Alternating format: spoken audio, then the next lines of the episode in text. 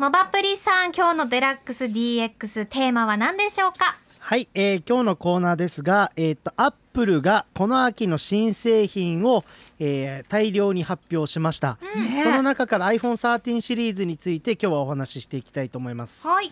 えっと、まあ、日本時間でいくと15日未明ですね。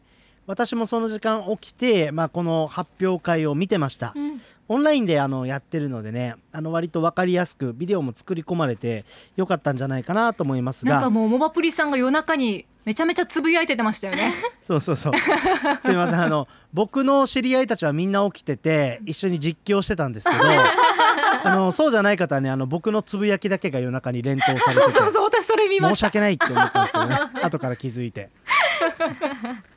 はい。でまあその中でですねあの、まあ、iPhone というスマートフォンは日本で一番売れている、まあ、世界で一番売れている単体の機種のスマートフォンになるんですけど、まあ、その中で年に1回基本的には新機種が発表発売されて今年2021年のモデルがまあちょっとこの度発表されてでえっと明日17日金曜日のえー21時から予約開始。で発売は9月24日金曜日となっておりますはい。でえっとまあそうした中でですねえっと今回は、まあ、ちょっといろいろ注目ポイントがいくつかあるんですけど、ちょっとあのーここから先もしかしたら私苦言的なことを言うかもしれませんがお単純にスマートフォンとして悪いことは全くなく欲しい人は買った方がいいっていうところは大前提になってます、うん。ただやっぱりスマートフォンって毎年ちょっとずつ進化するその期待値みたいなものがあって今年はそれをあんまり超えてこない部分があったなっていうちょっとそういうなんかアンビバレントなすごい気持ちを引きずってる状況でございます。ああそうなんですね。もっと来るかって思ってた部分があったんですかね皆さんね。そう。で、まあ、特に、まあ、一般的にもちょっとねあのすごく今年がっかりしたのが多いんじゃないかなって思ったのが、うん。あの生体認証の仕組みなんですよ。うん。これ何かっていうと少し前まではスマートフォンって指紋でロック解除してましたよね。ね。指を当てて。でもそれが数年前から顔認証の形に変わって、うん。でこれセキュリティが実は顔認証の方がレベルが高いんですよ。うん。例えばあの指紋認証って寝てる時はああの勝手にバンバン認証できちゃうので。確かに例えばパートナーのスマホをそれでロック解除して浮気とか不倫がバレましたみたいな。そういう話もあって物騒でも顔認証って目を開けてないと認証できないんで、うん。ああそうか。そうそうそう。だから、まあ、あんまりメーカーは大々的に言わないんですけど。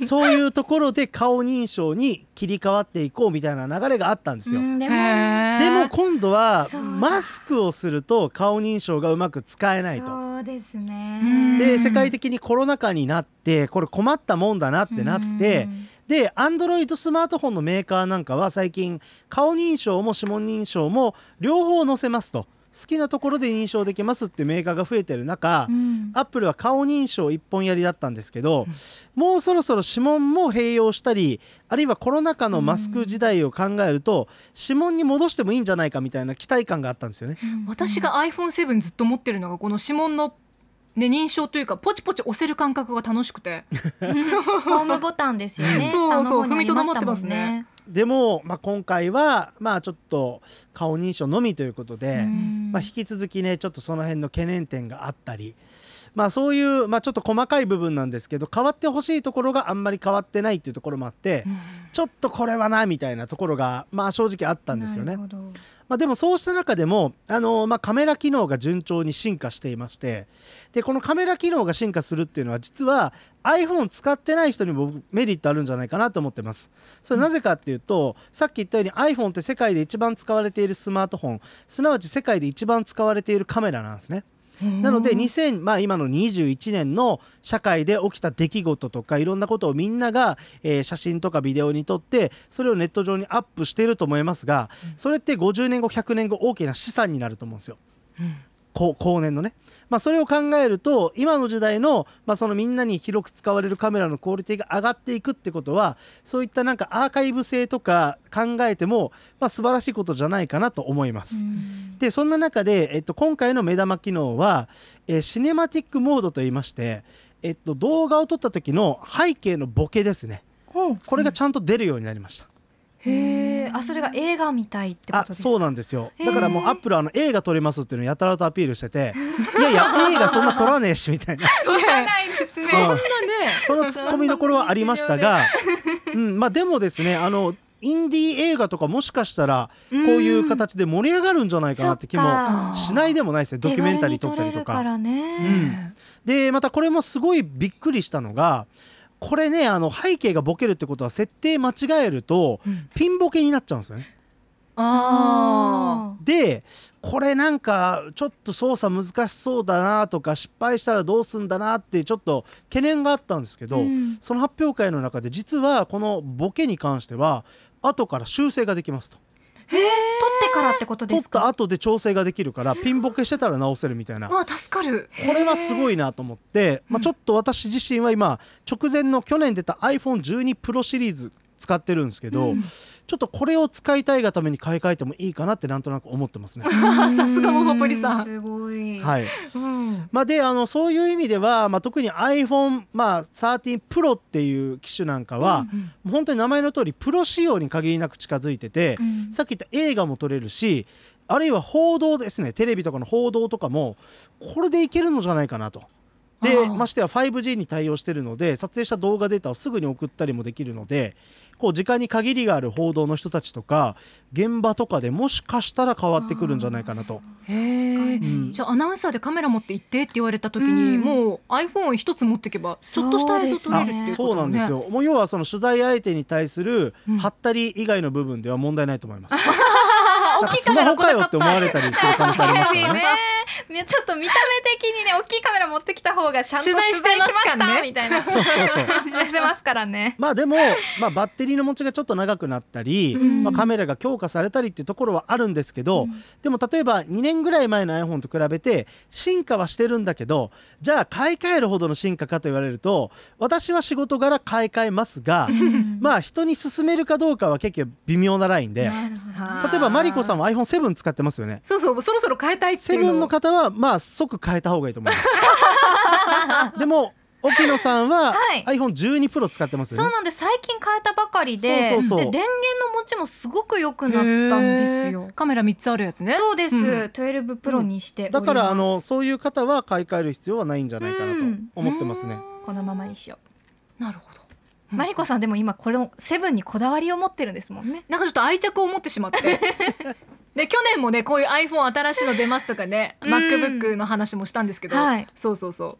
私は iPhone7 セブンだ。を握りしめて話聞いてました。そうなんですよね。でもあの本当にこう考えると価格は間違いなく高く徐々になってて、う。ん。iPhone えー30 Pro Max の 1TB モデルっていうのが出たんですけど、はい。20万それの SIM フリーの価格が19万4800円なんですよ。に近づいてますね。で携帯会社によってはもうこれさっきは発表があったんですけど、はいあの20万超えたりもしてます。えー、スマホで20万ですよ。すごい。え超高級品ですよ。もそう。だからまあ業務用カメラとか映画撮れるカメラって考えると安く感じるかもしれないが、うん。ねまあ、正直でも普通にスマートフォンとして連絡したり、えー検索したりっていうところでいくと3万円とか4万円でまあ十分使えるのが出てくるので、じゃあその差額分、まあ、そのプロとして使って元が取れるかみたいなところはかなり人選ぶなっていうところはあります。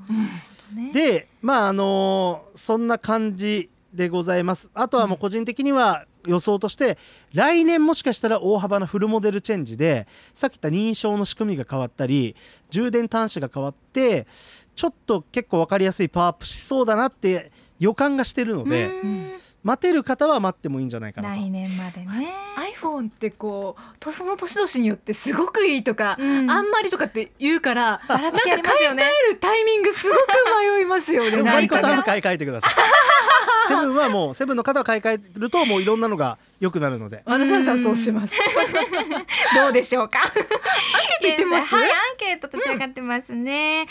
iPhone と Android どちらのユーザーですかというアンケートですが、B あのね誤差なんですよこれ。1、iPhone は52%、うん2 Android は48%ということで少しだけ iPhone ユーザーの方が多いですが僅差となっています。本当にちょっとの差ですねそう最初の頃はね Android の方が多かったんですよ。ねえ結構アンドロイド使われてる方もアップ738お聞きの皆さんは多いのかもしれないですね。皆さんからうん。リプライ欄にコメントも来ていて、はい。名古屋のダンサーズさん正直なところおーっという機能がないですねと今回の iPhone に関して、シネマテックモードも YouTuber 向けかなと思いましたねと。確かに。ミリ波非対応が残念って書かれてますこれね 5G の電波の種類ですね。あのアンドロロイドはミリ波っていうまあでもこれミリ波使えるエリアもめちゃくちゃ狭いのでうあんまり実利用にあん変化はないと思うんですけど、うんでも10万超える機種だったらこの辺もちゃんと対応してほしかったなっていうのはありますね。なるほど。なんか高級ホテルでなんかあのちょっといろいろねあのシャンプーとかがしょぼかったらちょっとえってなるじゃないですか。確かにギシギシになるやつだったそうらちょっとそうそうそうがっかりです。不満はないけどみたいないいんだけどみたいなそれにちょっと近い感覚がありますね。ううんほど。太郎介さんはメインで使ってるのはアンドロイドですが仕事ではウェブサイトの動作確認をしなければならないので iPhone も持ってる。お仕事によってはどっちも使わないといけない人もいるんですうんうん。私もそうですけど、まあ意外とねこういう関係の仕事をしてる方多いんじゃないかなと思いますへね。え面白い。皆さんいろいろありますね。それぞれね皆さんお気に入りの iPhone があるみたいで、ん。アイラブロックさんなんかは、えー、11 Pro のカメラ機能がお気に入りなので使っていますとかね。あー。11 Pro の方はね、あのまだ引き続き使えると思います。へえね何が違うんですかカメラ？あ11 Pro と新しいやつですか、はい。新しいやつの方がなんかあの暗いところで明るく撮れますとか光学手ブレ補正とかもう若干の違いですね。へえ。あとはもう腕で頑張ってください 皆さんの腕にかかっているということです。モバプリーさんのデラックスデラックスのコーナーお届けしました。アップのポッドキャストを最後までお聞きいただきありがとうございました生放送は平日朝7時から FM921 AM738 RBC ハイラジオ県外からはラジコですお楽しみください